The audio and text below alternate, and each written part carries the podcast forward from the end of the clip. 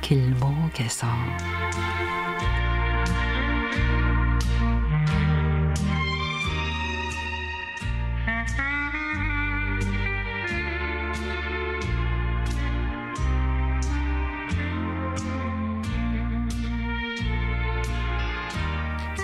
요즘에 제 아내는 중고 거래에 푹 빠져 있습니다.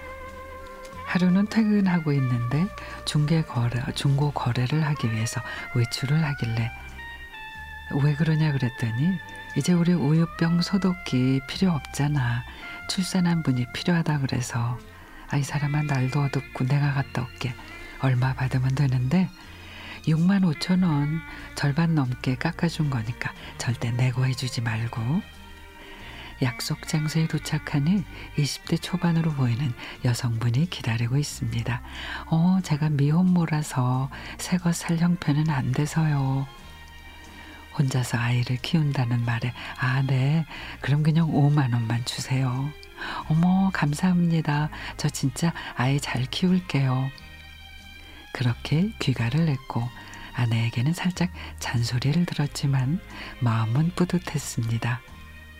근데 몇 시간 뒤 아내가 불편한 표정으로 제게 폰 화면을 보여줍니다.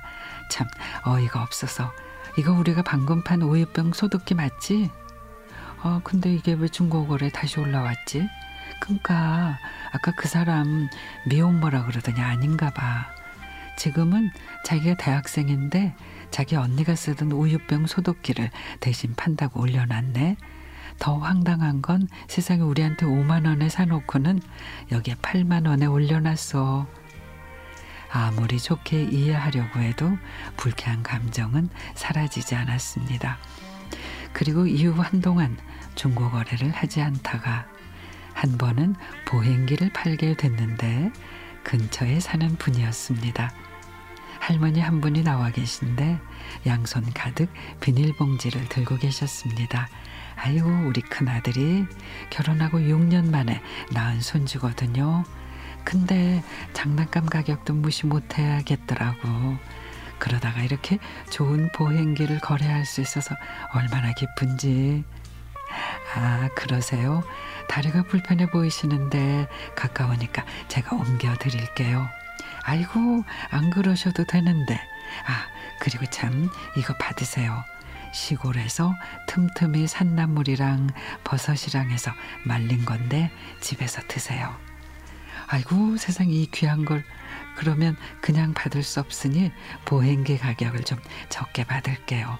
아닙니다, 아닙니다. 뭘 바라고 그런 게 아닌데 이런 게 다 이웃 간의 정 아닌가요?